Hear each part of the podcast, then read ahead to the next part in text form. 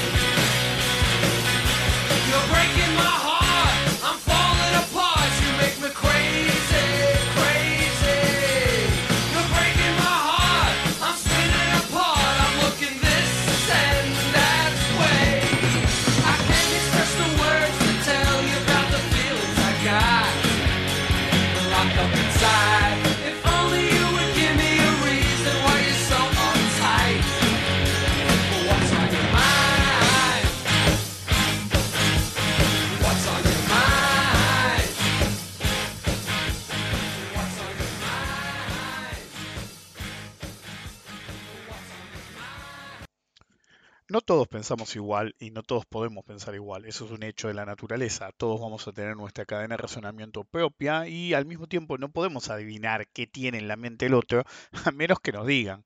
Y a menos que nos digan es realmente difícil de ponderar porque nunca sabemos si el otro nos está diciendo exactamente lo que piensa o no. Entonces, ese verdadero problema en el cual no podemos estar 100% seguros de... eh, que la persona que nos está compartiendo una cadena de razonamiento es realmente su cadena de razonamiento, es un problema mayor.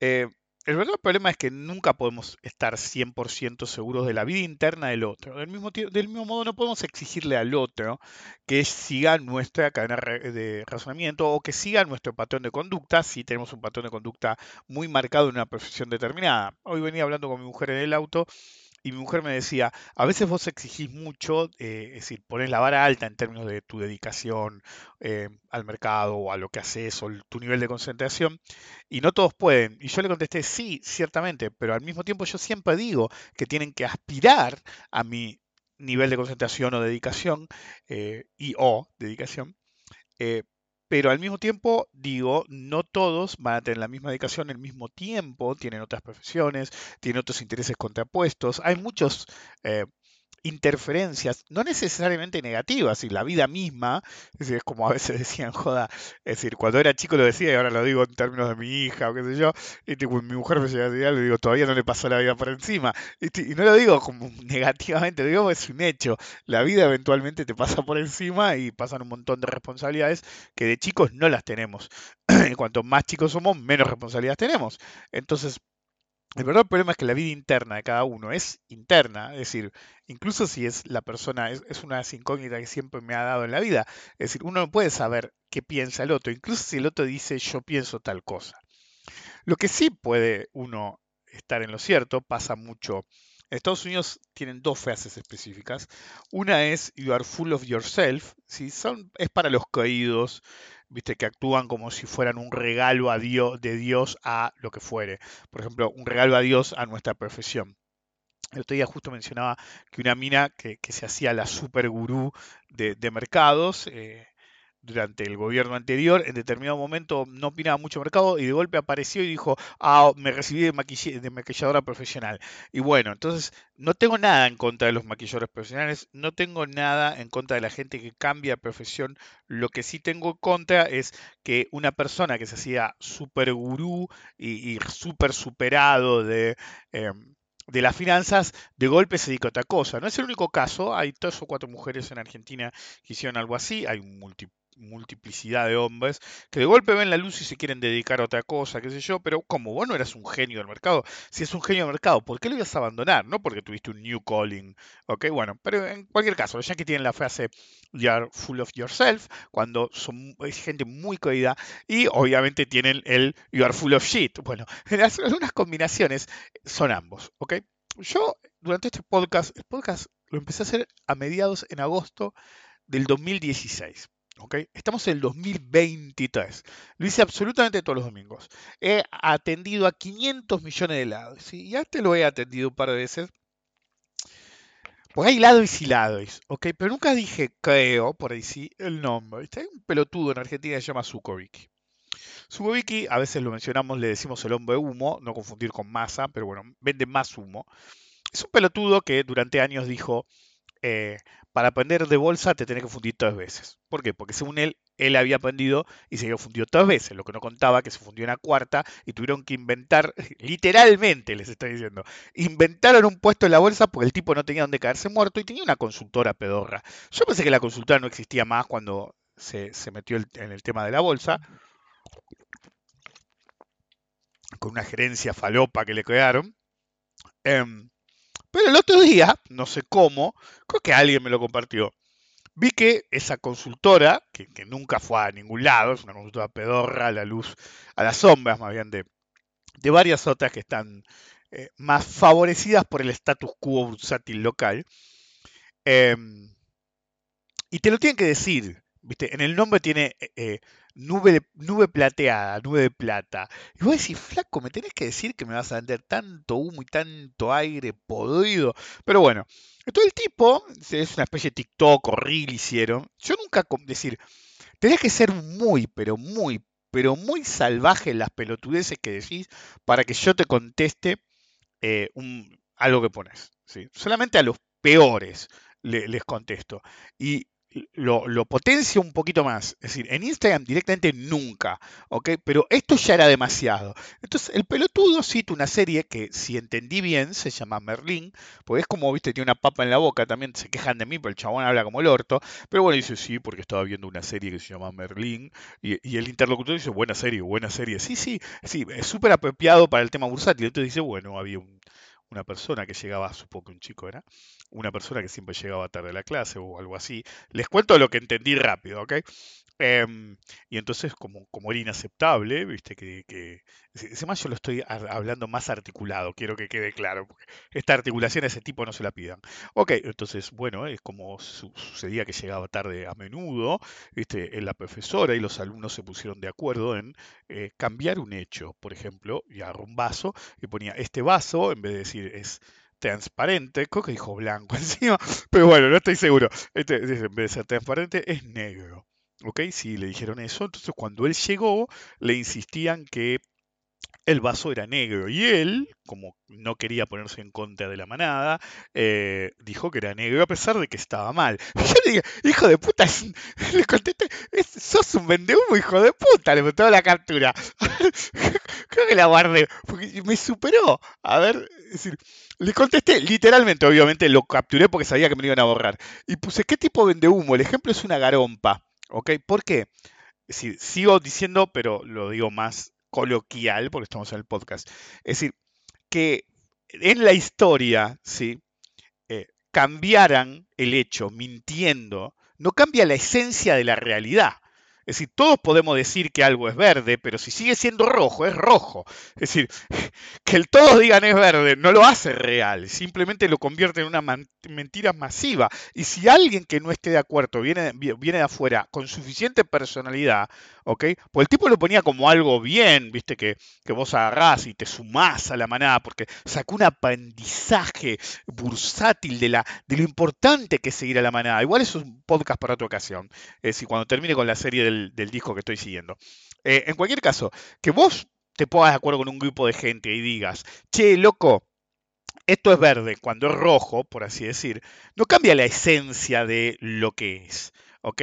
Es decir, es una pelotudez total, ¿ok? Bueno, entonces, gente como esta es la que normalmente se vuelve referente en los mercados. En todo el planeta, Jim Cramer es un paquete total, hasta se le ríen en la cara, pero el tipo sigue facturando, sigue hablando, sigue haciendo consultoría, sigue administrando guita, y todos sabemos que es un idiota, ¿ok? Pero el hecho persiste, que hay gente que no se da cuenta. Entonces yo siempre digo, no le den entidad a los chorros, porque esos chorros que andan dando vuelta, como a vos te hace reír, a otro que no sabe mucho, y le da un consejo y ese consejo es seguido. En cualquier caso, este es full of shit y full of himself. Está lleno de, de- esa creencia de que es un iluminado y lleno de mierda, porque cada boludez que dice es más grande que la otra. En cualquier caso, el punto es que lo que nosotros hacemos como cadena de razonamiento tiene que ser objetivo y no puede ser afectado por pseudo conocimiento de ningún tipo. Después de todo, el pseudo conocimiento es el camino más directo a morir, financieramente o físicamente, pero a morir. Bienvenidos a un nuevo episodio de Rompiendo la Banca, creo que es el 341, soy Rick Decar. Permítame esta semana eh, ahondar en el laberinto de lo básico y seguimos, porque yo dije, mientras tenga ganas, yo probablemente siga todo el disco de Dave Farley, el solista, y me quedan todo cuatro canciones, y estoy condicionado a los nombres de las canciones, obviamente, pero hay otros temas, por ejemplo, el de la manada va a ser justo después de que termine este disco, tengo que buscar una canción. Em, alguna que diga que es un estúpido. este, este, pero tengo Stupid Girl, nada más. Necesito encontrar otra. Em, creo que hay una canción de un chabón que murió, que ahora se me fue el nombre. Que se I'm, I'm with Stupid. Es una frase aquí también. Que se hacía la remera Stupid y eh, I'm with Stupid. Bueno, a ver si. Bueno, en cualquier caso, estoy divagando en lo que voy a hacer en el futuro. Em, ¿Esto le cargó a mi hija? A ver. Ah, sí, está totalmente cargada. Si mi mujer la pide, se la llevo. Yo le di mi iPad común a mi hija que la usa, este, YouTube, sé yo, para dibujar, hacer 500 cosas. La usa mejor que un adulto, pero bueno, no importa, ahí se la cargué.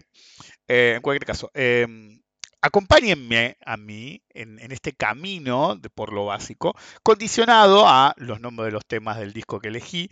Em, eventualmente va a terminar quedar un par, creo que es What's on Your Mind, que es el de hoy. Y es, eh, creo que es Speeding Back to My Baby, no, ese es em, ah, historial. Ese es el siguiente, no el, siguiente, sino el siguiente. Eh, I'm in Need of Love, ¿sí? que va a ser acerca de la necesidad patológica que tienen algunos de tener un toy ganador o al mismo tiempo que necesitan un toy ganador porque vienen de una racha muy mala y ya los afecta psicológicamente. Speed Back to My Baby acerca de la sobreoperación, y ahí vamos a atender a los plancheros, me parece.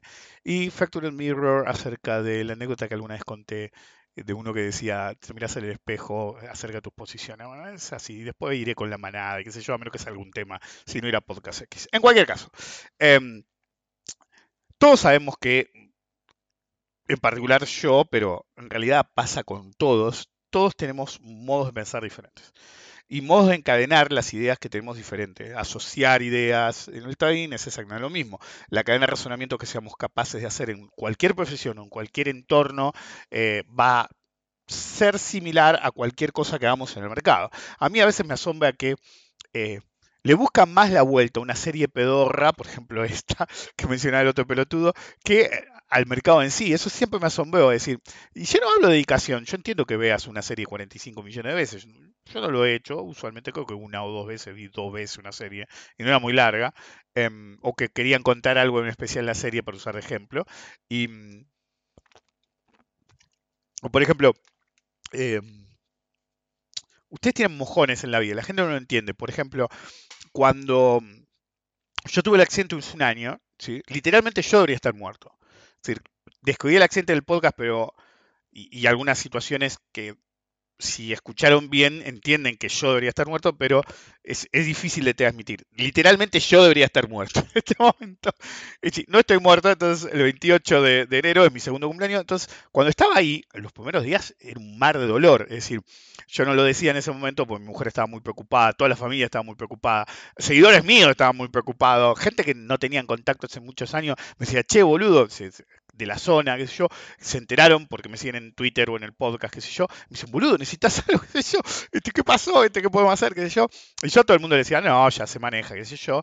Es decir, yo seguía sangueando de la herida, a pesar que estaba cosida, dos semanas después, y el dolor era intolerable. Es decir, eh, creo que me dolía más después que del accidente, probablemente por todo lo que te chupa el cuerpo, todo lo que enchufa el cuerpo, adrenalina y qué sé yo, para que, para, para tratar de sobrevivir el, el momento, ¿no? Em, el dolor, no se imaginan lo que era el dolor. El primer, los primeros tres o cuatro días no se pueden imaginar, no se pueden dar una puta idea del dolor que tenía.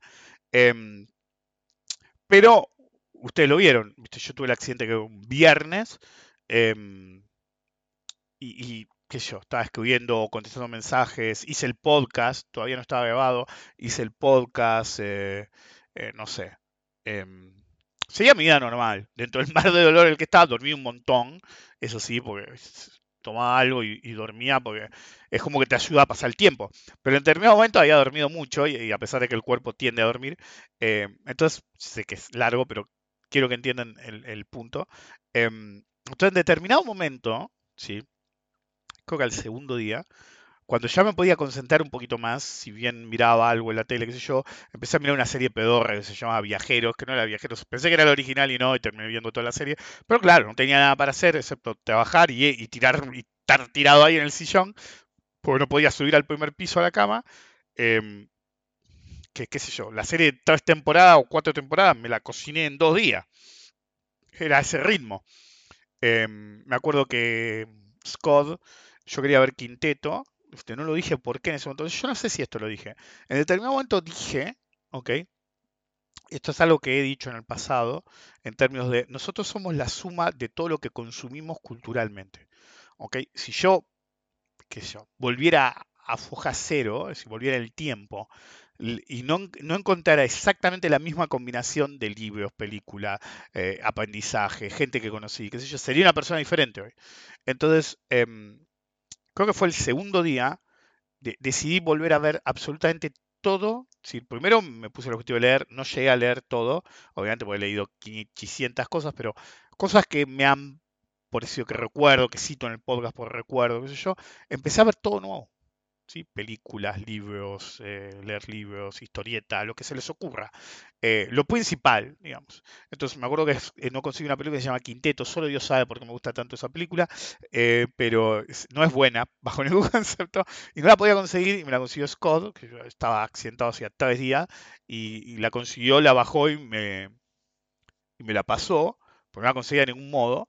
La tenía en algún backup, estaba en el primer piso y, si contar algo en, mis backups sin ser yo es un problema. Pero el punto cuál es? El punto es que la cadena de razonamiento mía era, tengo una segunda oportunidad. Y más allá de que mi personalidad, por mi edad, está consumi- eh, consumida, no, eh, construida ya, decidí ir para atrás y leer libros que por ahí usted no le interesaban. Leí mucho de probabilidad, te- tenía mucho tiempo, entonces eso era más fácil que mi mujer lo encontrara, la mandaba arriba y le pedía algún libro específico o me lo buscaba en internet para no agarrar el libro físico y tener el libro físico ya. se- Imagínense que estaba tirado, literalmente estuve dos meses tirado en un sillón, este, era como estaba rodeado de cosas, este, tuve un par de, un par de notebooks, eh, sé yo, todos los remedios que tomaba, sé yo, ya no entraba nada. Em, entonces, eh, más que nada lo bajaba algún libro, pedí que me bajaran, y veía películas, veía las mismas películas que... Entonces, mm, llamémoslo un reforzamiento de mi yo, por así decir, si un psiquiatra lo quisiera. Entonces, todo lo que yo, que por ahí no es tan así, consideraba que me había eh, influenciado más o menos, lo empecé a ver de nuevo. Entonces, a lo que voy es, yo entiendo la persona que ve una y otra vez algo que le interesa. Quinteto lo haber visto 7 trillones de veces. Cuando era chico, en otra época no tenías cable, ni streaming, ni nada, entonces vos veías lo que daba. Y me acuerdo que mi abuelo una vez me dijo, ¿cuántas veces viste Superman? ¿Viste la 1 y la 2? yo qué sé, pero lo que hay, le decía yo, veo eso porque lo que hay. Si, si me pone otra cosa, me pongo otra cosa. Em, en cualquier caso, eh, yo entiendo esa avidez por repetir la visión o la lectura de algo que nos influye o nos satisface mucho. ¿ok? Por ahí no puedes sacar ningún aprendizaje de la serie X que mirás, pero qué sé yo. Desde te gusta el culo, ya sea de la mina o del tipo, a te gusta, qué sé yo, eh, los, el argumento, está rara esa, te gusta la historia subyacente, por la razón que sea. Yo entiendo que repitan una y otra vez eso. Pero lo que he notado a través de los años, la repetición no es el todo. El tema es que la repetición surge de todas las vueltas que le dan a la serie o lo que les gustó. Bueno, yo lo que he notado es que cualquier decisión importante que tomen, no solamente en el mercado, le prestan mucho menos atención. Hay gente que le da muchísima más bola a la serie de turno, un partido de fútbol o lo que carajo sea, que a una decisión de vida o muerte financiera o de vida o muerte real que los puede afectar. Pueden tomar un montón de malas decisiones en la vida real y toman un montón de decisiones mucho más informadas o mucho más eh, pensadas en algo intrascendente. Entonces, con mi mujer lo hablamos, eh, eh, ya le digo, no todos van a tener el approach a la vida o la cadena de razonamiento de cada uno. Pero en algunos casos el punto es, what the fuck do you have in your, on your mind? Es decir, ¿qué mierda les pasa por la cabeza? Hace un tiempo, antes de decir usar estas canciones, hubo un flaco que me mandó un mensaje que, ves, visto en, en, en hindsight, si hoy, hasta podrían decir, se me fue el comentario, what's, uh, me podrían decir que, bueno, no estaba tan equivocado, ¿sí? Pero sí, un cliente, en, en, notó la fecha, ahora me voy a fijar la fecha después, porque dice ayer, por lo saqué, lo capturé el Slack, me decía, consulta, dos barras rojas y todos los pepinos hablando. Es hora de cerrar la posición antes del cupón en los bonos locales para buscar reingresar eh, más tarde o los aguanto. Estoy muy arriba. ¿Ok? Entonces, ya le digo, boludo, ¿cuánto puede ganar? ¿Un dólar, dos dólares? ¿Por qué? Recuerden lo que acabo de decir, no le estoy hablando de el momento que bajó. Eso fue en enero del de, principio de este año. Es decir, les voy a buscar la fecha exacta y me fijé en el gráfico del 35, no, del 30. La, el número exacto, que justo fue un mínimo, fue un, una baja que todos empezaron, no, tenés que salir antes del cupón. Si eso fue más o menos por acá debe haber sido sobre el final del año pasado. ¿ok? Entonces, el, el, ahí me fijé la fecha, fue el 30 de diciembre, porque la captura el 30 de diciembre, es más fácil todavía. Esto fue el 30 de diciembre, es hijo de puta, el mínimo fue. Literalmente, ¿ok? El, el, día 30 voy a maximizar por las dudas para no equivocarme. A ver. Sí, señor, en el mínimo. En el mínimo, este muchacho me dice, che, y si cierro porque están todos hablando, viste, de que está hecho mierda, qué sé yo, había una narrativa, la gente se olvida mucho, había una narrativa que estaba dando vuelta que los bonos argentinos habían subido un montón. Claro, si vos no haces un análisis coherente, lo vas a pensar. Por ejemplo, si vos hacías un análisis de Elliot, vos tenías 1 OA, 2 OB, siendo la 2 OB mucho más larga, ¿sí? En tiempo, ¿sí? Que la 1A. La 1A básicamente fueron, la mayor parte del movimiento fueron tres barras. 3 barras. Una, dos, tres. Póngale una más, cuatro barras. Pero las furiosas fueron tres, en particular dos barras. En una barra hiciste prácticamente todo el movimiento de la onda 1. Y en las, todas las barras esas, que fueron poquitas, fue de 17 a casi 24. ¿Okay? Una teoja, boludo. La verdadera suba. Ahí fue cuando el señor Humo, el, el, el señor Humo político, llamado ¿no? el boludo de Sukoviki, eh, Masita, apareció y dijo, eh, este, este, ¡pum! ¿Ok? Y voló. ¿Se acuerdan? A mediados del 22. Entonces después hubo una corrección importante. Entonces, si vos haces el análisis más peor que se te ocurra, el más peor que se te ocurra, en términos de Elliot, era 1, 2 y 3. Ok. Si vos tenés una 1 tan vertical, la 3 no te va a terminar así, papá. Estabas viendo el grado menor. Ahora, si querías ir a un análisis más común, más común, vos te metías dos líneas de tendencia, ¿ok? Y tenías el mínimo absoluto y el mínimo de la corrección después de la primera subida, y era una línea de tendencia hiperestable y relente, y se re había alejado. Entonces te, te, tocaba agarrar, y el segundo impulso, la segunda movida alcista de la zona 18, trazar una línea. Si vos trazabas una línea, el mínimo de ese día, el 30 de diciembre, tocaba la línea con precisión. Bueno, en ese contexto, había bajado un par de días, había un montón de pelotudos que decían, no, ya está, mirá lo que subió, y ahora, sí, boludo, ahora viene el cupón, no, va a bajar por el cupón. ¿Cómo va a bajar por el cupón? No importa qué tan bajo sea el cupón, además, por más bajo que fuera el cupón de los bonos, ¿ok? Por más bajo que fuera el cupón de los bonos, usted tiene que tener en cuenta, por, diferencia de paridad, si vos estás cotizando, si vos compraste a 18, 17, como varios de mis clientes hicieron, como yo hice, si bien compré varios pesos, precios, pesos, precios, eh, una, buena parte se hizo en el mínimo. Entonces, si vos tenés sub 20, ¿sí? Eh, bonos argentinos o hasta 30 bonos argentinos, en ese momento estaba 23, ¿ok? El cupón lo tenés que multiplicar por 4, porque el cupón, por más bajo que sea, se paga base 100, ¿sí? Y vos compraste lo que vale 100 en ese día, en particular, si lo comprabas, lo comprabas abajo de 25, papá, ¿ok? Haces 100 dividido 25 y te da 4. Entonces haces 4 por el cupón y es lo que realmente vas a recibir. En cualquier caso. Obviamente había una narrativa de que había que cerrar. Bueno, esa gente, yo le dije, ¿qué vas a hacer? ¿Qué podés ganar? Es decir, mi análisis era precisamente ese. ¿Qué podés ganar en ese contexto? ¿Cuánto podés llegar a ganar? ¿Sí? Un dólar, dos dólares. Más de eso no ibas a ganar, pues ya estaban ultra baratos. Entonces, cuando yo se lo dije, si bien me entendió, medio como que seguía, y me acuerdo que la ayuda ya había decidido que se iba a llamar un episodio What's on Your Mind, y porque lo escribí, hice simple, coma, puse, comentario para mí, ¿eh? Cartera activa mucho más que un profesional porque, hey, puedo ganar un dólar. Eso escribí literalmente. ¿Ok? Eso escribí literalmente yo, así como recordatorio. Entonces, eh, escuchan una narrativa por internet de un montón de pelotudos que no compraron bien los bonos argentinos y enseguida se iban a hacer mierda. Ahora, el, el único, el último detalle era que el mínimo, el mínimo fue 23.51 y el máximo del primer movimiento ¿sí? Eh, fue 23.73. ¿sí? El mínimo ese día fue 22.50, pero lo que importa es el máximo. El máximo del primer movimiento alcista en julio de 2022, lo estoy viendo ahora en Refinitiv, fue 23.73 y el mínimo si, si bien eran grados diferentes, fue 23.51. ¿ok? Entonces, es importante ese número. ¿Por qué? Porque oficia de la zona con el otro eh, máximo, que fue la, la B, porque es obvio que fue una B, de, la 2. Viste, Yo sé que por ahí hablo así y algunos me van a entender y otros no.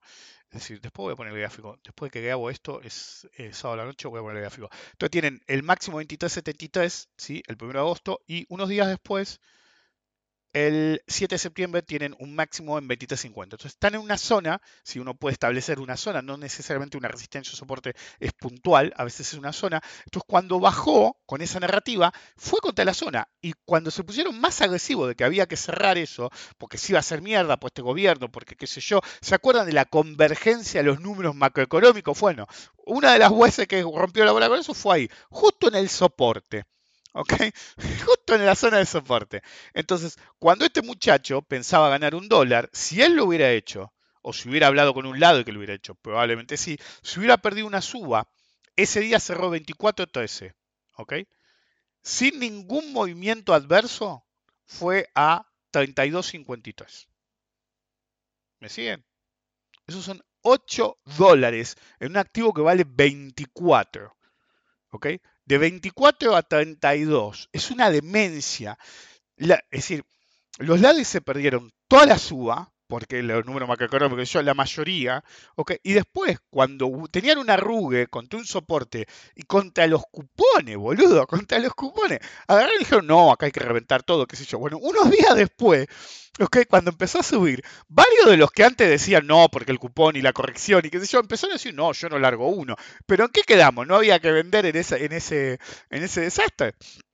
Entonces, what's on your mind? Bueno, ¿qué tienen en la cabeza? Mierda tienen en la cabeza.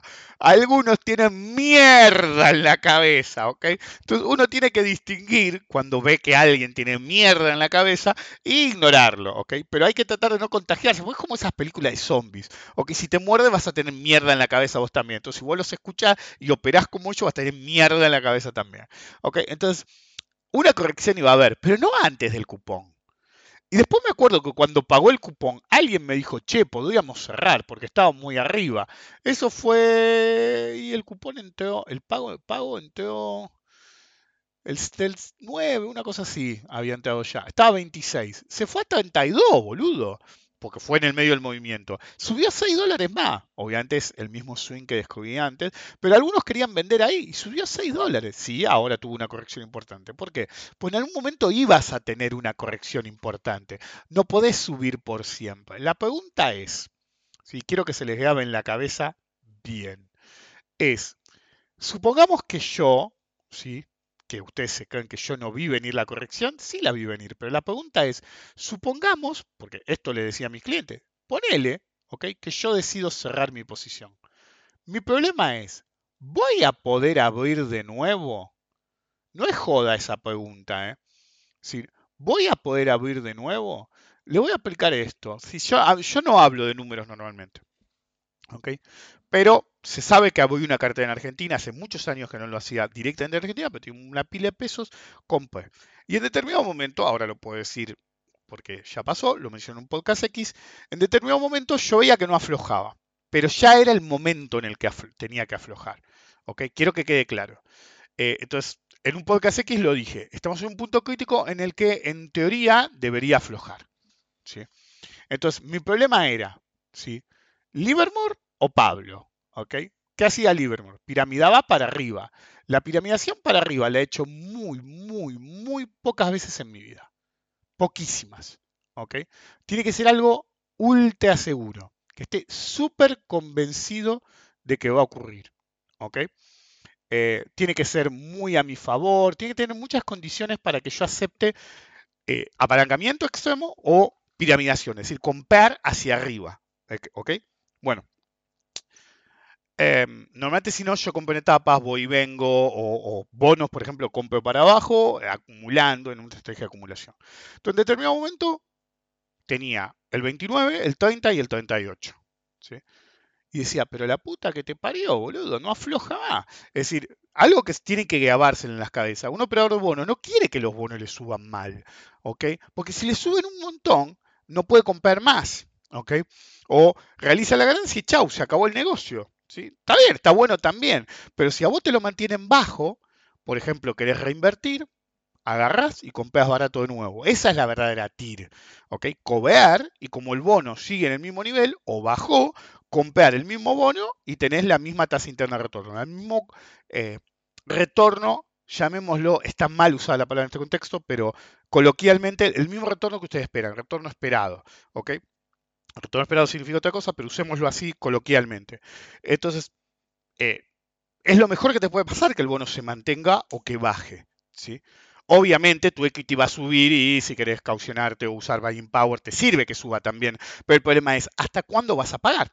Entonces hay cinco series, seis principales en los bonos argentinos intercambiando legislación, porque en legislación argentina no el 46, el 29, el 30, 35, 38, 41, 46. Siendo el 46 el único que es legislación americana.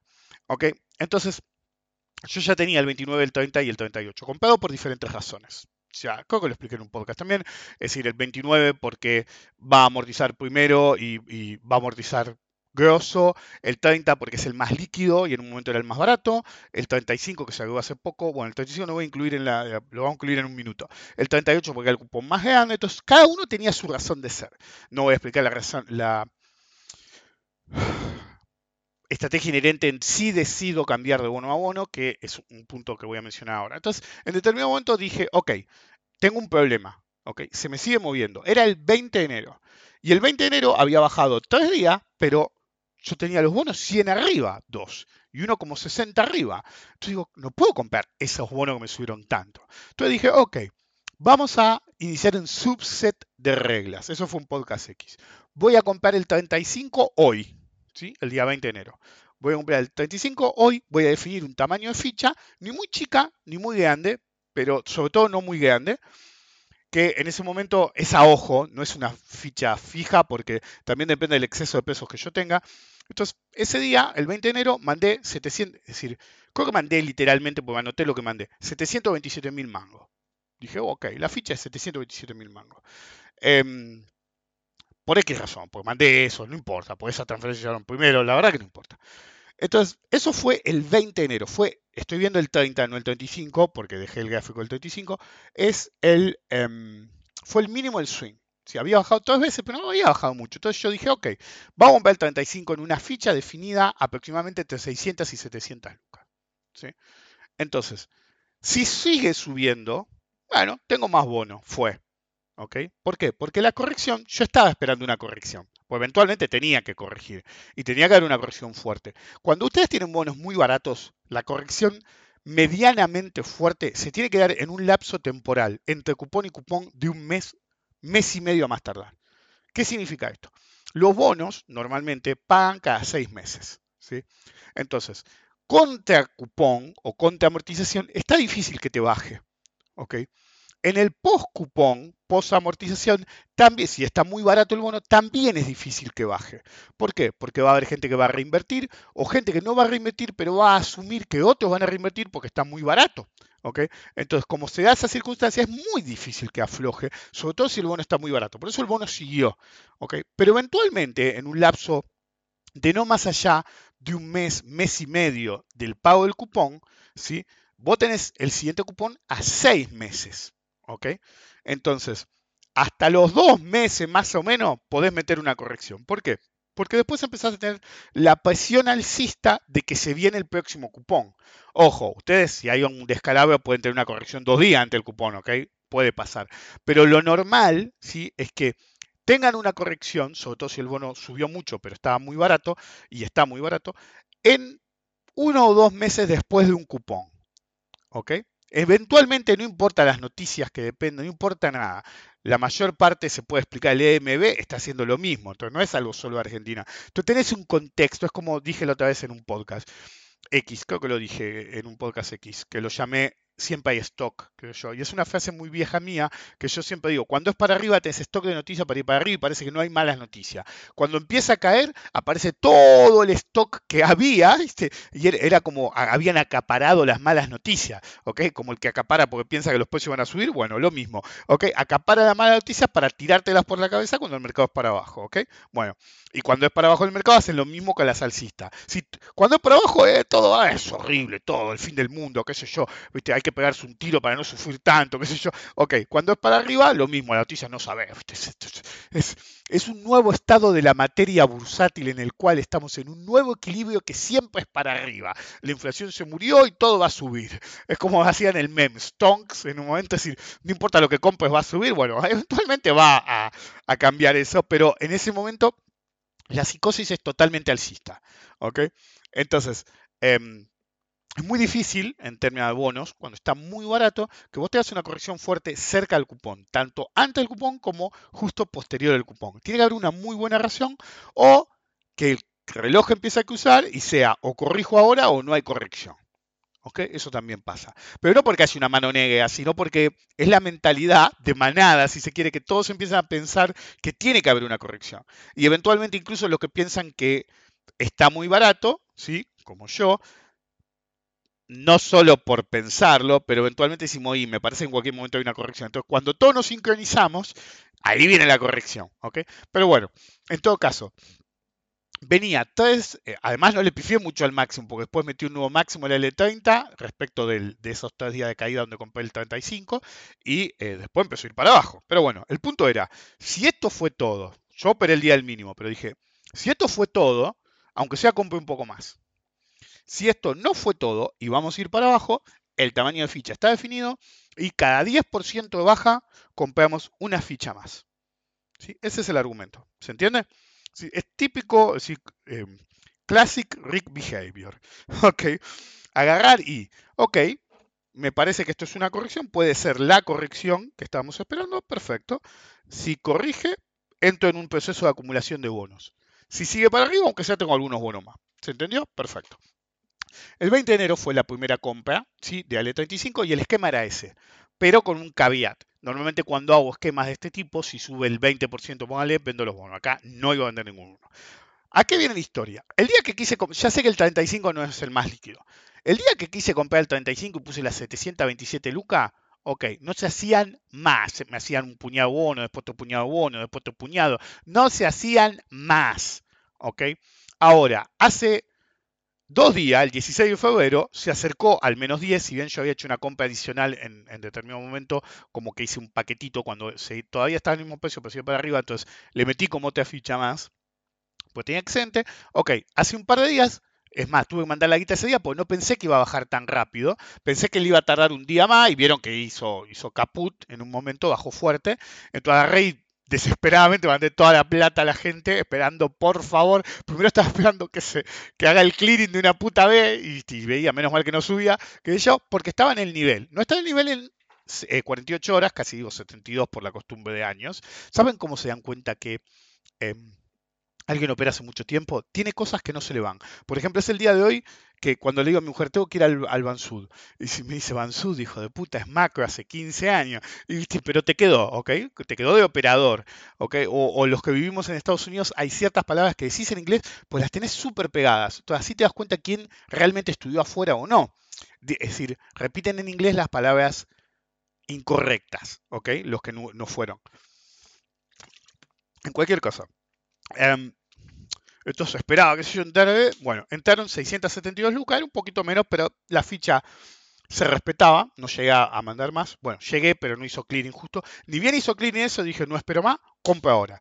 Entonces, no había llegado a mi precio, había hecho un flash, pero ese ya tuve una perrita mal, entonces estaba muy pendiente la perrita y a veces la llevaba muy de noche, porque era 24 horas la, la, eh, la veterinaria y no podía día, qué sé yo. Era todos los días a la veterinaria, todos los días a la veterinaria, entonces a veces arrancaba más tarde que de costumbre y entonces veo, viste, le contesto a Chris, un cliente que me hace la pregunta, le contesto más o menos, le explico más o menos lo que estoy haciendo, le digo, estoy a punto de comprar, se me ocurre ver la cotización y el 35 había tocado el precio en el cual yo ya debería haber entrado, pero se había movido un poco y yo no tenía la garantía que en 48 horas iba a bajar, ¿ok?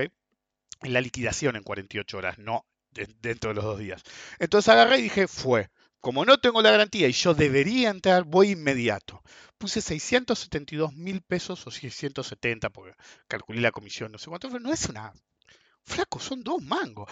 Es decir, no estoy despreciando al que tiene menos guita, pero en términos del mercado en sí, son dos mangos, boludo. Ya sé que el 35 no es el más líquido y ya sé que inmediato el 35 no es lo más líquido. Estuve 45 putos minutos primero y me daban en cuenta gota, boludo. Me daban de 800 todo ese bono. 800 todo ese bono, hijo de puta. Uno me dio 40 bonos. 40 bonos, flaco, hagan la cuenta. Entonces, a lo que voy es, este, vos podés ir y venir, afuera sobre todo, hasta cierta cantidad, porque afuera tenés el problema opuesto, tenés que encontrar la cantidad, por ahí embocás los bonos que querés, de hecho un par de trades hice, embocás los bonos que querés por la cantidad que quieras, pero no tenés la garantía que después los vas a poder recomprar. ¿sí? Si ya te pelean acá, no importa, entonces los devolvés y si los comprás, los comprás y si no comprás, no los comprás. ¿Ok? Eso sí se pudo hacer. Eh, afuera, pero acá, boludo, si te cuesta tanto 672 lucas, ¿cómo hace para liquidar toda la cartera? ¿Ok? Y cuando llega al nivel que vos querés, rearmás todo. ¿Ok? Eso se llama riesgo de exposición, pero uno interpreta el riesgo de exposición como tener la posición activa y someterte a riesgo de mercado. Pero también tienes el riesgo de la no exposición. Es decir, ok, decir, es decir, yo puse varias capturas. ¿Por qué se creen que puse la captura? Pues sabía que era la zona de techo, boludo. Entonces, yo sé que es la zona de techo, pero ¿cómo sé yo que liquido toda esa cartera que no era muy grande y después la voy a poder volver a armar? Y este es un negocio, el negocio actual de bonos, que ese riesgo de no volver a poder conseguir la exposición que vos querés tener, se vuelve un problema. Por eso yo, en ciertas circunstancias, nunca te voy a tradear la posición. Sobre todo si sé que paulatinamente voy a seguir generando exceso de pesos, lo cual favorece que compre más bono. Entonces, ¿qué hice? Uno dice, ah, bueno, pero al día siguiente siguió subiendo. Eh, siguió bajando. Sí, perfecto. Y abrí otra cuenta, ya la había abierto. Ojo. Eh, es decir, en el mismo agente, me tomó un par de días. em, es decir, fíjense, no, bueno, todo el mundo sabe que es YOL, donde abrí la cuenta, y siempre hago estas pruebas. Cuando voy a abrir una cuenta o alguien va a abrir una cuenta, le voy a hacer la prueba. Entonces agarré y, y- y te- intenté abrir en varios agentes, ¿ok? Online. A propósito, mi propio nombre, lo cual, digamos que al usar mi verdadero nombre, es como que el que agarra el archivo tiene que saber que soy yo y onda que eh, tratan de facilitármelo lo que no lo tienen automatizado. Pero bueno, fui por los más automatizados y escuchen esto. Los dos que respondieron mejor, Balance y IOL. Balance me dijo en 48 horas, aceptó todo, y me dijo, en 48 horas, ¿sí? Em, te vamos a contactar. Tardó una semana y pico. Yo ya tenía abierto IOL, tenía fondeado IOL para ese momento. Pero esto no es lo peor. No es que IOL me abrió enseguida, no, no, no. IOL me abrió enseguida, pero la cuenta quedó parcialmente abierta. ¿Se acuerdan que lo mencioné por ahí? Que yo había hecho el documento nuevo en la costa, pues justo vi una carpa y dije, listo, tengo que hacer el pasaporte, hago el documento y el pasaporte así. Actualizo unos datos, qué sé yo, bla, bla, bla. Fue, actualizo, punto, listo. Entonces, cuando yo saqué la foto del documento en Balance, me lo tomaron, pero en YOL no, porque después me di cuenta, en el nuevo documento me habían cambiado el número de trámite. Entonces, abrí primero y fondeé primero YOL versus Balance, teniendo que esperar que me llegara el documento, que justo me llegó tres días después, ¿ok? Pero entonces YOL fue más rápido, incluso conmigo teniendo que esperar que me llegara el documento nuevo que no me llegaba. Es una locura. Bueno, pero en cualquier caso, tiene una segunda cuenta, entonces al día siguiente le digo a mi mujer, che, boludo, esto sigo bajando. Este me dice, ¿y cuánto pensás que puede seguir bajando? Ahí miraba un poquito más, y es lo mismo que le dije a Chris, un cliente. Le digo, mira, no digo que sí o sí el 35 se va a ir a 25, pero cortó la línea, qué sé yo. Para mí 25 puede ser, cuando que veo el, máximo anterior, ¿sí? donde todos decían que había que cerrar. Y yo dije, 25 es una posibilidad, no sé si más, dado lo barato que están los bonos, también depende de condiciones externas, de la Fed, del DMB, entonces depende de ciertas cosas. Entonces, o es influido por ciertas cosas. Entonces agarré y le dije, mira, para mí un poco más sigue bajando, pero el problema pasa a ser, y si no, o si querés comprar y no llegás a comprar, entonces un cli- el cliente mío y un par de clientes más me dijeron lo mismo. Voy a hacer, voy a hacer lo que haces siempre vos. Voy a dividir la ficha, voy a comprar un poco. Si sigue bajando, no importa porque no compré todo. Si sigue subiendo, aunque sea, no me queda afuera. Rick Style, de Car Style. ¿Ok? Entonces, el punto es, ¿ok? Entonces, cuando le digo a mi mujer, sigue bajando y para mí va a seguir bajando, agarré y dije, ¿sabes qué? En la otra cuenta vamos a comprar, porque es el único que me falta comprar, excepto el GD46, pero no pienso poner dólares. eh, digo, voy a comprar el 41. Que no sé si ese avisé, porque viste, fue justo a último momento, que yo, voy a comprar 41 y haga precio a todos los precios. Ese me chupa un huevo. Si no importa si está más 10, más 20, si- hasta que el 41 esté, qué sé yo, a 40, voy a comprar 41 a todos los precios. Este, cada vez que tengo excedente de lo voy a meter ahí y sujeto a la FIP, obviamente. Este, voy a agarrar y voy a meter pum, pum, pum, palo, palo, palo, y si no me importa un carajo. Después al final veré qué promedio pondera me compro. En la segunda cuenta, ¿ok? Solo 41, pues no lo tengo en el otro, y a cualquier precio, sin importarme nada. Después puedo decidir pasar a otro bono. Por ejemplo, cuando se acerca la amortización del 29, puedes agarrar y decidir pasarte al 29. ¿Por qué? Porque eso se llama correlación de paridades.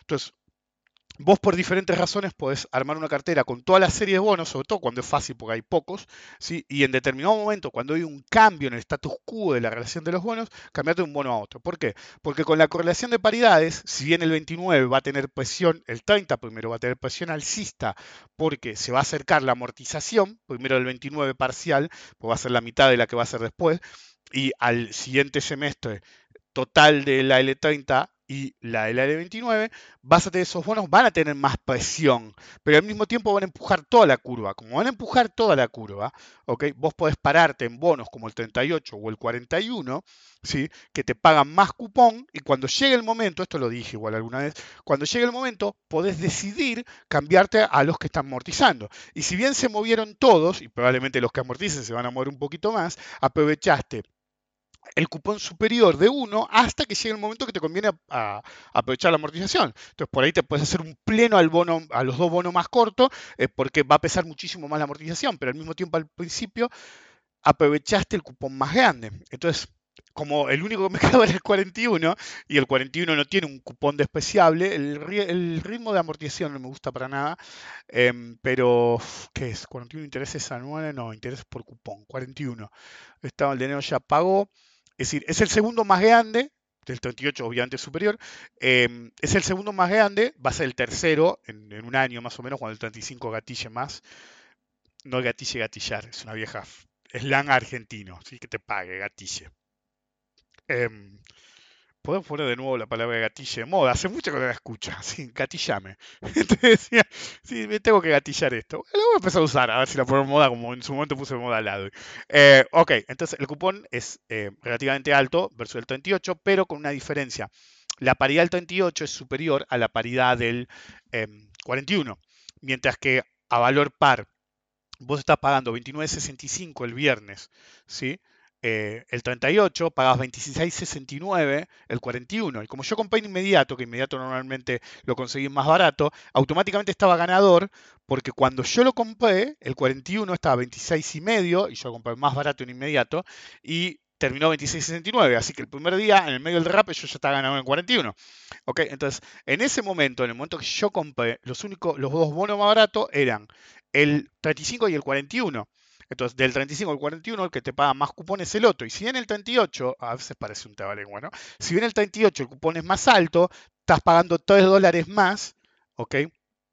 Eh, 3 puntos más de paridad, o 3 dólares si lo prefieren, eh, en términos de, evaluación de mercado. ¿ok? Es, esos 3 dólares es sustancial, de 26 a 29 es una puta diferencia. Entonces, si hacías la cuenta bien, sobre todo al precio que compré yo, eh, el cupón del 41 era más alto que el del 38.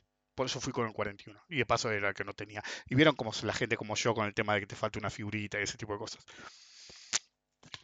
Entre que no, pronto probablemente tenga que hablar sobre el tema de las estadísticas y cómo yo me enfrento a esas cosas como no querer subir el precio o no querer que se me cague el Excel, ¿ok?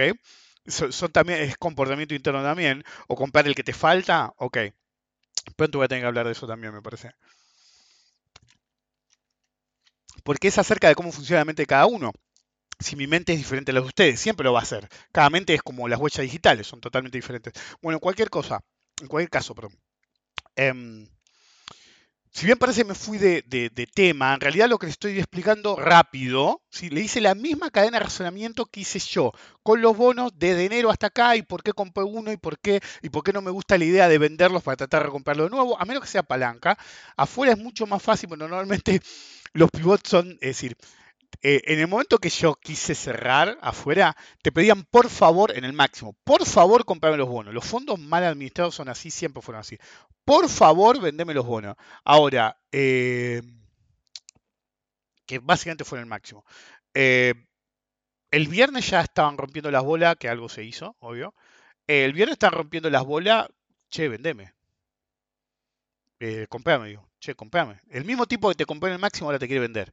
Se arrepintió, no, no, backup, backup, backup. Es decir, me acuerdo que eh, había una película que se llama En la búsqueda de Bobby Fischer, que era una pelotudez total sobre un boludito. Eh, no boludito, pero el pibe. El pibe jugaba bien, cuando era chico, pero después era un jugador más. Y te lo querían vender como que era el nuevo Bobby Fischer, qué sé yo. Y era un jugador mediocre. Claro, de chico, obvio, era un super jugador porque de chico era buen jugador y no es normal un buen jugador de chico. Pero de grande era un paquete total.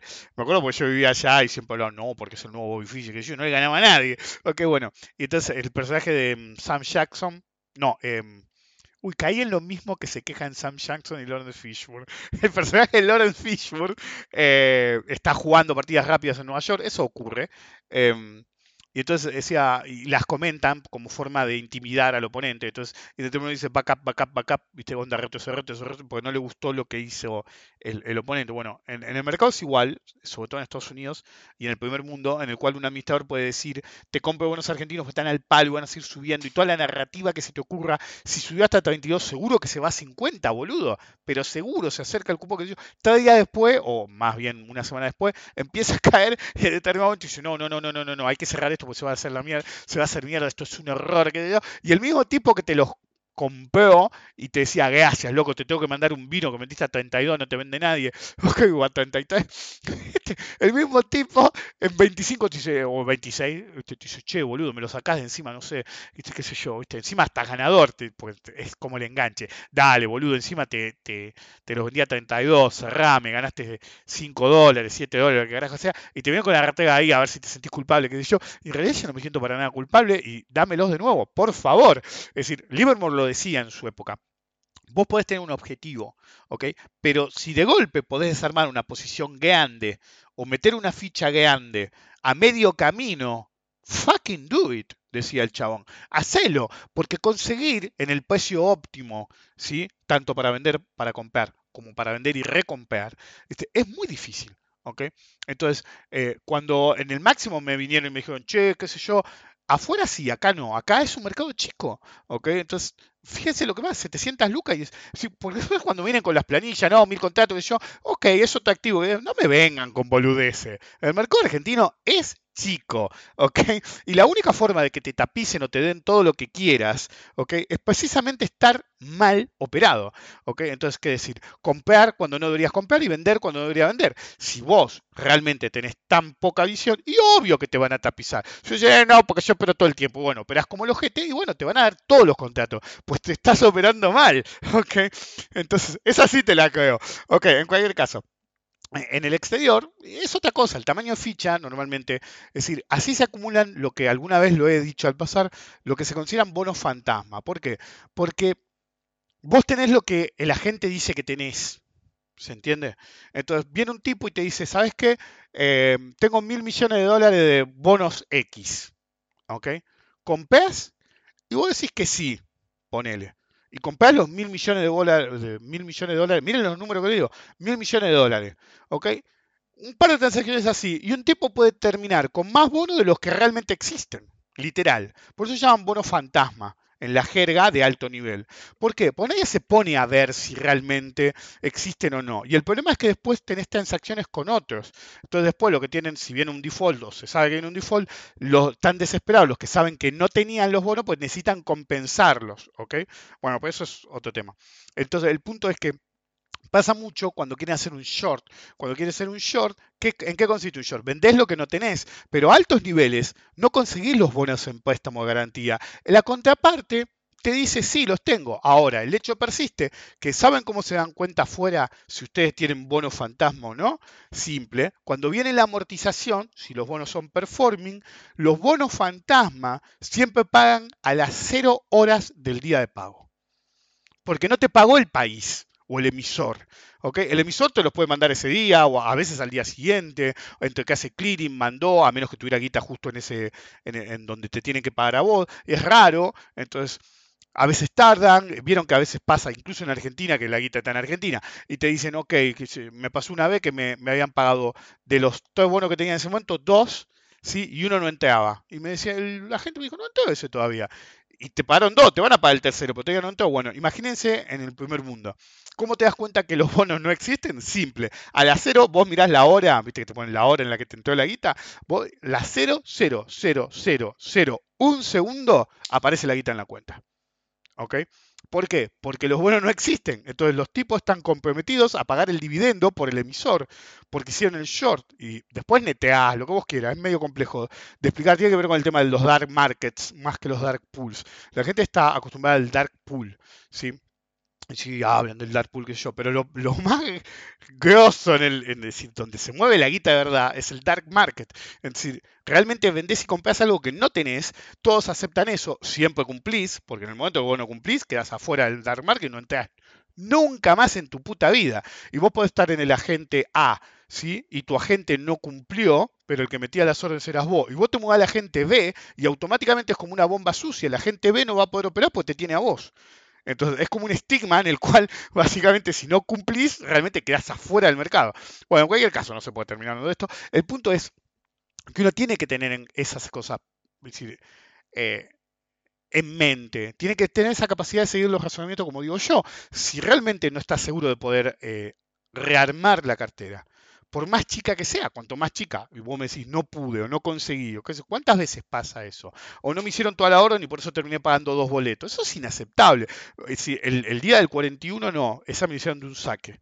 El día del 35, la última compra del 35, el 16, estaba las puteadas y mi mujer me dice, ¿qué te pasa? No, no es que estaba los gritos, ¿no? Pero me dice, ¿qué te pasa? Este hijo de puta me dio 813 bonos, le digo. Y como ya operó, no puedo cambiar el precio a ver si se me hace el resto, pues me va a generar otro, otro boleto. Ya sé que son dos mangos, pero traten un millón de dólares o mil millones de dólares como tratan un dólar. No generen comisiones de más al pedo. De hecho, es un tema, como dije hace un rato, para dentro de un par de podcasts. No generen comisiones de más al pedo por nerviosismo, qué sé yo. Yo agarré y me planteé, le dije a mi mujer, ¿y qué vas a hacer? Me dice mi mujer, no me puedo mover este precio. O se me hace todo y punto, le dije yo, o cuando corta contagio inmediato, listo, ya no se puede hacer y decido si compro en, en 48, casi dijo 72 horas no, compro en 48 horas o compro mañana. Dije yo. Al final se me hizo todo. Pero da cuenta gota, tengo que fijarme boleto, pero 840 bonos, qué sé yo.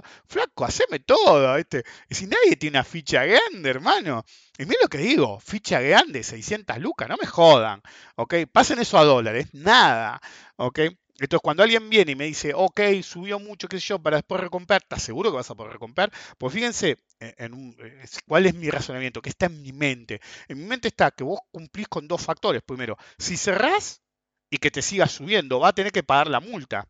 Entonces, si cerrás, tenés que estar seguro que estás en proceso correctivo.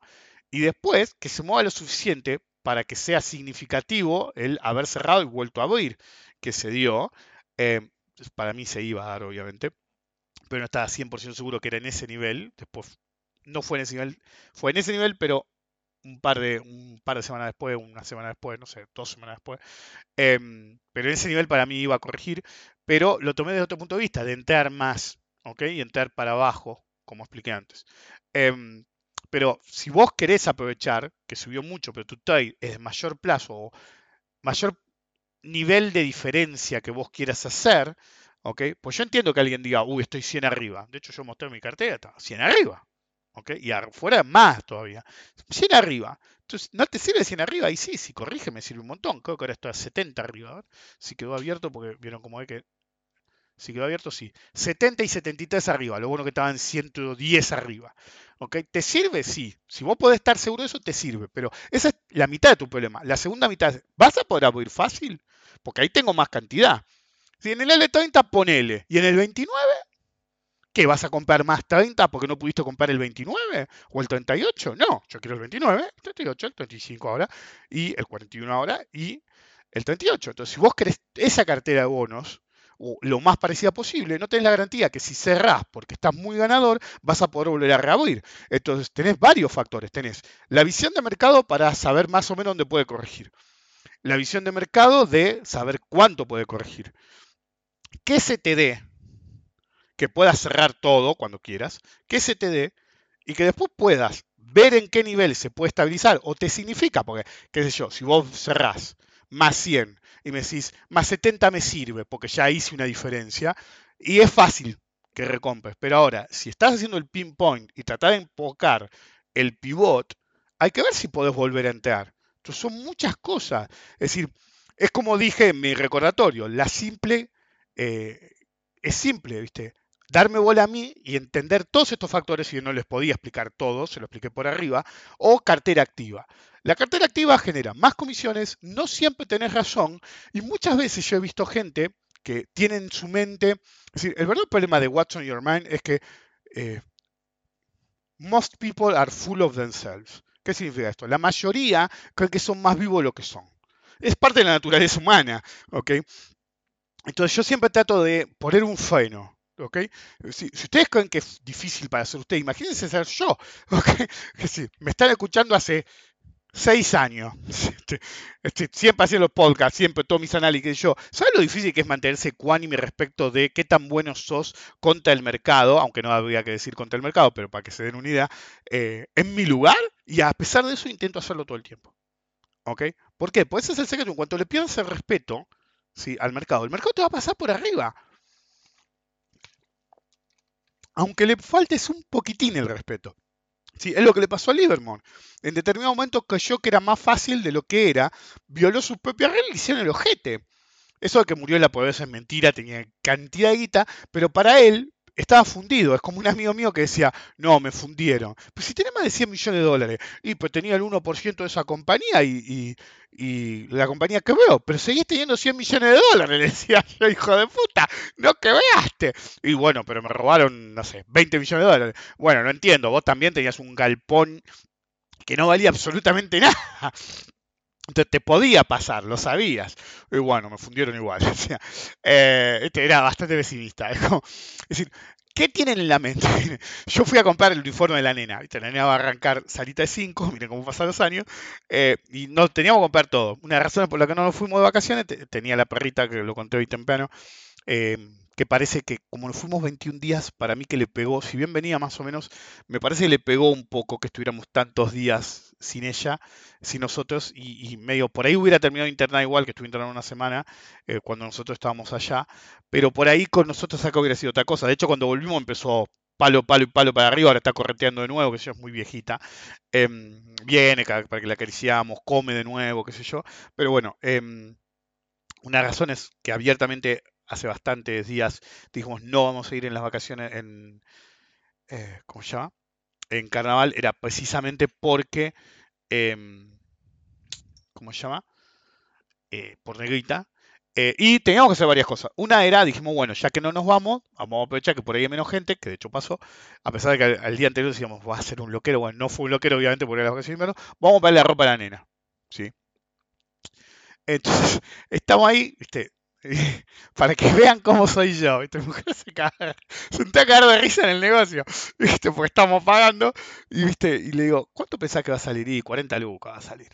Eh, ¿Viste? ¿Qué sé yo?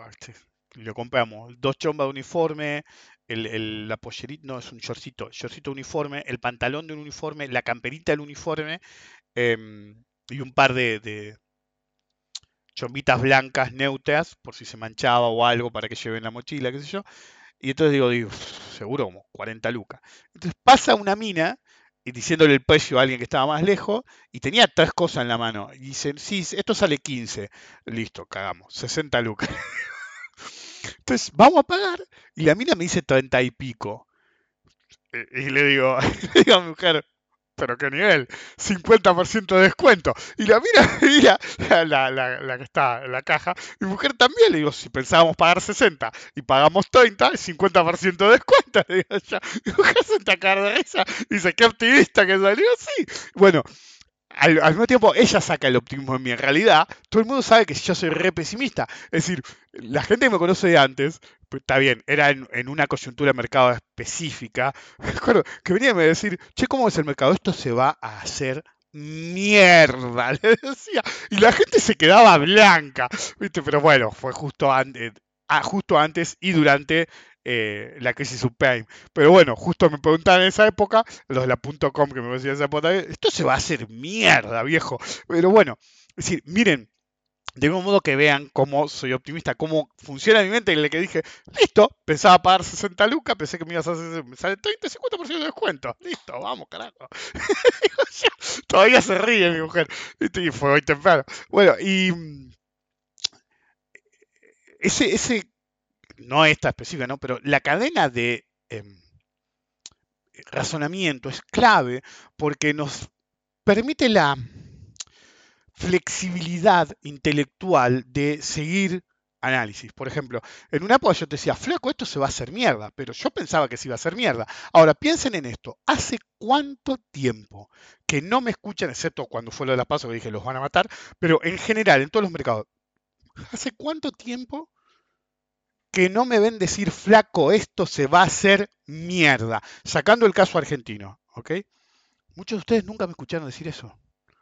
Vayan y pregúntenles, es difícil saber quiénes son, la gente que me conocía hace 15 años, hace 20 años, hace 30 años, y cuando yo la veía para abajo, puede haber una corrupción que no vea ahí, como puede ser, o la puedo montar como yo quiera, pero en algunos momentos yo he dicho, flaco, esto se va a hacer mierda. Y no te lo decía una vez, te lo decía 20, ojo que esto se hace mierda, ojo que te van a matar, qué sé yo. Bueno, ¿y hace cuánto tiempo que no me ven? Porque es un problema de la hiperliquidez. Vos podés tocar la tasa todo lo que quieras, pero por ejemplo, hace un rato salía, eh, salían unas noticias que básicamente están de nuevo pensando en subir la tasa más. ¿Por qué? Porque en realidad el metalenguaje es que el problema es que el empleo no afloja. ¿Ok? Entonces, no son suficientemente pobres los estadounidenses y en el mundo en general. Entonces, tiene que caer más. De hecho, em, en... ¿Dónde está? Lo vi recién, justo que me paré, a ver si hablo parado. Eh, ¿Dónde estaba? Eh, el 18 de febrero fue cuando empezó a hacerse mierda un poco. ¿Dónde está? Lo, lo vi al pasar y por eso ahora no lo encuentro. Entonces están todos que, por ejemplo, Goldman Sachs, justo en lo que usé, dice que iba a haber por lo menos tres subas más de 0.25. Y está, hay varios que están con dos o tres subas de 0.25, ¿ok? Pero hay un punto por ejemplo, a las 14.37 del 18, el, el dólar index ¿sí? sube al máximo de seis semanas por los, eh, las predicciones de la suba de tasa de la Fed. De nuevo es un problema. Barkin de la Fed dijo, hay poco progreso con la inflación. De hecho, no es tan poco, si bien es mucho. eh, si bien no avanzaron mucho, tampoco es, es decir, lo primero que tenés que hacer con la inflación es controlar que no siga subiendo. Eso lo lograron. Controlar que se estabilice un poco y baje un poco. Eso también lo hicieron. Ahora, bajarla de cuajo, no la vas a bajar. No importa que hundas en una depresión total a la economía. Para que tengas inflación del 2, como están diciendo que quieren tener de nuevo, boludo, tenés que hacer mierda de economía. Y no un poco, la tenés que hacer poronga. ¿ok? Bueno, entonces, slow progress on inflation, ¿sí? poco progreso con la inflación, así que vamos a subir más la tasa. Claro, salieron un par de la Fed a decir cosas así, ¿ok? O, el- por ejemplo, a, la- a las 6 de la tarde, es, que le digo siempre, hay stock de noticias. Si en la, en la, la- tengo que traducir en tiempo real, la medida preferida de la Fed de la inflación eh, parece que está el rojo vivo, running hot es al rojo vivo. Eh, es red hot, eh, rojo vivo, pero cuando dice running hot está corriendo caliente es lo mismo que red hot. Em, ¿Por qué el empleo está cayendo? ¿Sí? Va a ser más difícil conseguir empleo en el 2023 y no está cayendo tanto. Entonces, empezaron a meter un montón de, fichas en el que quieren que la economía norteamericana afloje más. Entonces, al mercado le duele si es todo vía, eh, tasa. ¿Por qué? Porque retiran más liquidez del sistema. Se ha retirado un montón, pero sigue habiendo tanta liquidez en el sistema que podés ir y venir, ir y venir, ir y venir, pero no hay correcciones mayores. Ustedes tienen que prestar atención a los detalles. Es decir, si suben las tasas, los bonos bajan. Eso pasa siempre. Pero en un contexto de suba de tasas, los bonos subieron, los argentinos. ¿Por qué? Porque ya se habían hecho verga.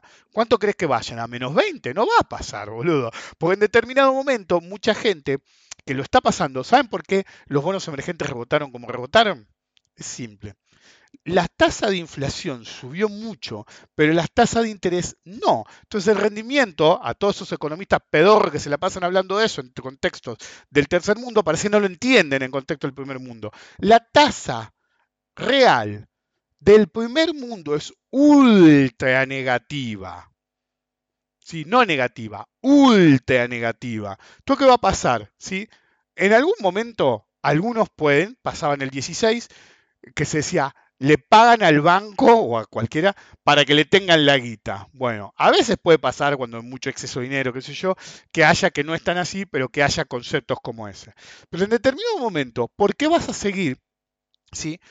Eh, en términos de rendimiento negativo, cuando podés cerrar tus posiciones en bonos, hay extrema cantidad de repos en Europa y en Estados Unidos para disimular el hecho de que hay una liquidación grande de los treasury y todo. Es decir, el otro día, creo que lo puso Albert, creo que Albert lo puse.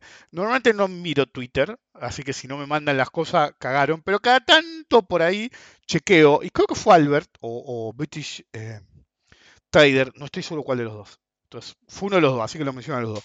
Y mm, decía, eh, fue Albert, y decía, em, ¿qué pasa si Estados Unidos voltea? Eso, eso no sé si fue Bloomberg o CNN, Financial, Financial CNN, eh, no sé cuál fue. Pero mira las discusiones que están teniendo, no van a defoltear, pero mira las discusiones que están teniendo. ¿Por qué? Porque hay una corrida importante en la deuda por el tema de, em, ¿cómo se llama? De los rendimientos negativos. Entonces, lo más sano que puede hacer un administrador, no te digo todo, pero una buena parte, vender esa basura, porque si no te está pagando es basura. Uno puede decir, no, los bonos americanos son, o los bonos europeos. Si no te está pagando es basura, boludo. ¿Qué decía el rey de los bonos basura? Boludo, si algo vale 100, es más fácil que se vaya a 20 que lo que vaya a 20 se vaya a 0. ¿Ok? Bueno, entonces hubo un influx, ¿sí? un flujo de fondos hacia los mercados emergentes muy importante porque los rendimientos de países como Argentina son altos. ¿ok? De hecho, en el flujo de que se mide a través de los ETF, el flujo de dinero, hace rato que no lo pongo, em, en Argentina es positivo hace cuatro meses. ¿Sí? Hubo un poco un periodo negativo hace cuatro años, por eso no digo desde julio del año pasado, pero ha entrado guita constantemente a los ETFs argentinos y a los bonos argentinos, incluso ahora que están en corrección. Ha entrado guita, no ha salido guita. De donde sale guita es de Estados Unidos, de Europa, va y viene, entra y sale, pero el hecho persiste. Si vos tenés un rendimiento negativo en tu cartera de bonos, no te puedes mantener así. Sobre todo si sos un administrador de fondo. Entonces, ¿qué haces? Corres un poco más de riesgo y te pasás a bonos corporativos de primera línea en Estados Unidos que te van a pagar más, a deuda emergente. De última te pones un CDS, no tenés guita por un CDS, por ejemplo, un CDS cotizado de Argentina, que el mercado está quebrado, ¿por qué? Porque ahora hay opciones. Te compras una opción sobre el CDS y son dos mangos, boludo. Son dos mangos y estás cubierto y tenés todo el app. ¿Ok? Ustedes no piensen en la TIR, siempre están rompiendo la bola con la TIR. Cuando vos tenés un bono que está a 20 de paridad, 30 de paridad, la TIR no te está calculando realmente lo que vas a ganar. ¿ok? Lo principal que tenés que pensar es que eso vale 100 y si te lo pagan, lo que vos compraste a el 30 a 26.51 vale 100, boludo. Olvídate de la TIR que depende del cupón. ¿Ok? Olvídate. Estás hablando de una puta fortuna. ¿Ok? Y no es tan lejos el 30, ¿eh? ¿Sí? Estás a 7 años de que venza el bono. No es mucho. 6 años del 29. Y además es amortizable, al no ser bullet, tampoco tenés que llegar tan cerca. Ustedes piensen que si vos agarrás el 29, ¿sí? que es la cuenta más fácil de todas, cotizaba 26.54 el, el viernes, ¿sí? a 48 horas. 26.54. El primer, quiero decir la fecha exacta. La primera amortización es enero del 25. ¿Ok? Enero del 25. Estás a menos de dos años. Entonces, a medida que vos te acercás, va a subir. ¿Ok? Ahora voy a hacer una aclaración. Va a subir de otra cosa. Va a subir, ¿sí? Y va a ser el interés va a subir y va a ser más resistente a la baja y más fácil que suba porque se acerca la amortización. Entonces, sí, faltan dos años, pero dentro de un año falta un año. Entonces, cada vez tiene más pasión de decir, boludo, está a punto de pagar la amortización. Entonces, usted piensen que vale 26.54. Para el final de julio te pagó eso entre cupón y, y, y, amortización, y si pagaste menos en la zona de 20, olvídate. ¿ok? Entonces, yo compré la zona de 20.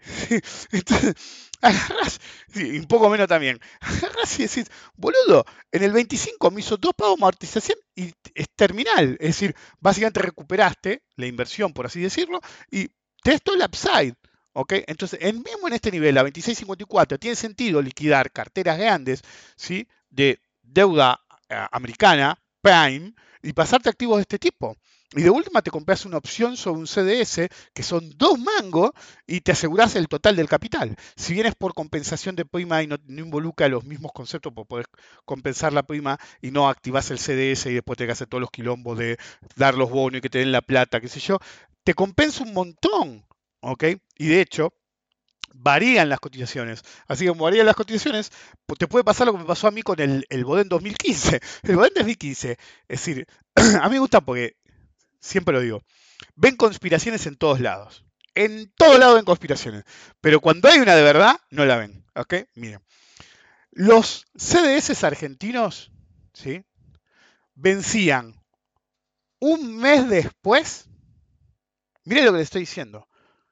Faltaba un mes para que todos los credit default swaps, ¿sí? los finales, había algunos que vencían antes, en masa vencían todos los credit default swaps tomados en la crisis, ¿sí? falta un mes, no ahora, le estoy diciendo cuando pasó lo que va a pasar, eh, lo que iba a pasar. ¿Se acuerdan del default técnico en el cual justo esa nos dijo, ¿sabes qué? Te voy a embargar, entonces no te voy a poder pagar los bonos en Estados Unidos porque nos vamos a quedar con la guita. ¿Se acuerdan de eso? Bueno, eso fue el default técnico. ¿Por qué técnico? Porque Argentina quería pagar, pero no lo dejaban. ¿Ok?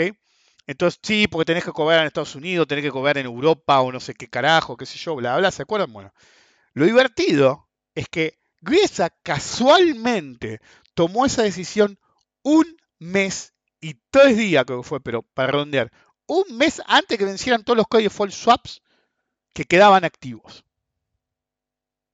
Mira lo que estoy diciendo.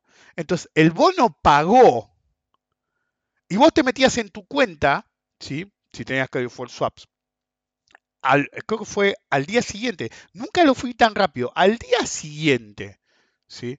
De que Griesa dijo eso, entrabas a tu cuenta y veías que no estaban los false swaps y veías una torta de guita. Compensación, ni siquiera te agarraron los bonos, boludo. ¿Quieren una conspiración? Ahí la tienen. Fue hecho a propósito. Te netearon todo. Cuando estaba por vencer, lo que pasa es, si es uno es todo, no se lo podían hacer algunos sí y algunos no. A alguien le hicieron ganar una puta fortuna, ¿ok? Y todos los que estamos en el camino, ligamos también, ¿ok? Entonces, te logueabas al día siguiente y digo, ¿por qué tengo guita de más? Decías, ¿ok? Y miraba, este, qué sé yo, y mientras llamabas por teléfono, pues decías, che, mirá que tengo guita de más. Y de golpe no ves los códigos false swaps y decís, hijos de puta, mientras te conectan y te confirman lo que te digo. No te sacaron ni los bonos, que no es normal en un código false swap, te dan la guita. No, directamente compensaron diferencias, te metieron un vagón de guita en la cuenta y vos seguías con los bonos, que te los pagaron, boludo. Te los pagaron. ¿Ok? Entonces, yo siempre digo, los bonos son the best game in town, como se dice. ¿ok? Es lo más líquido, es lo más fácil de entender y al mismo tiempo lo más complejo de operar si querés hacerlo a alto nivel. ¿ok? Pero yo sé que algunos pueden, si llegar acá, y si al final no era tanto como él dijo de lo que iba a hablar en el podcast. Recuerden, el podcast, ¿sí? cuando, sobre todo cuando uso canción más que tema, es un gatillo. Les dije que les iba a aclarar algo. ¿Por qué últimamente hablo tanto bonos? Porque es lo que más estoy, junto con futuros, es lo que más estoy operando hoy por hoy. ¿Ok? Entonces, cuando me salen ejemplos, van a salir bonos. Si no es que esté metiendo ficha en realidad, sino que estoy todo el tiempo pensando en los bonos. Entonces, ¿por qué es importante? ¿Podría hablar de otra cosa? Les podría hablar de opciones, pues las estuve mirando por X razón. em, o de alguna acción como el sector espacial de nuevo. Ok, lo podría hacer. Pero el punto del podcast de hoy es que todo lo que les dije, ¿sí? Es pedazos de cadena o completa, cadena de razonamientos míos, que hay en mi mente. ¿Ok? Que hay en mi mente. Cuando un mentiroso habla mucho, termina pisando el palito mucho y termina quedándose en evidencia. Cuando un operador que realmente está operando algo habla mucho, básicamente te delata, si, quiere- si quieren, la cadena de razonamiento que sigue. Entonces ven cómo salto de un tema a otro. Eso es mi cadena de razonamiento. Es decir, es una única cosa, pero salto de un tema, veo una noticia, miro un gráfico, veo una línea, decido comprar, veo que no me dan todo lo que quiero, entonces decido no cerrar. Todo lo que les dije hoy es cadena de razonamiento pura mía. ¿Qué hay en mi mente? ¿Qué no hay en mi mente? Boludeces como no, porque si este vaso fuera rojo en vez de azul, no operás, flaco. Si, si tuvieran aportes decir esas boludeces porque viste una serie, no operás, boludo. ¿Ok? ¿Saben qué? Harry Potter y la operatoria de bonos. Coming soon to, to a local cinema. Nos vemos la próxima.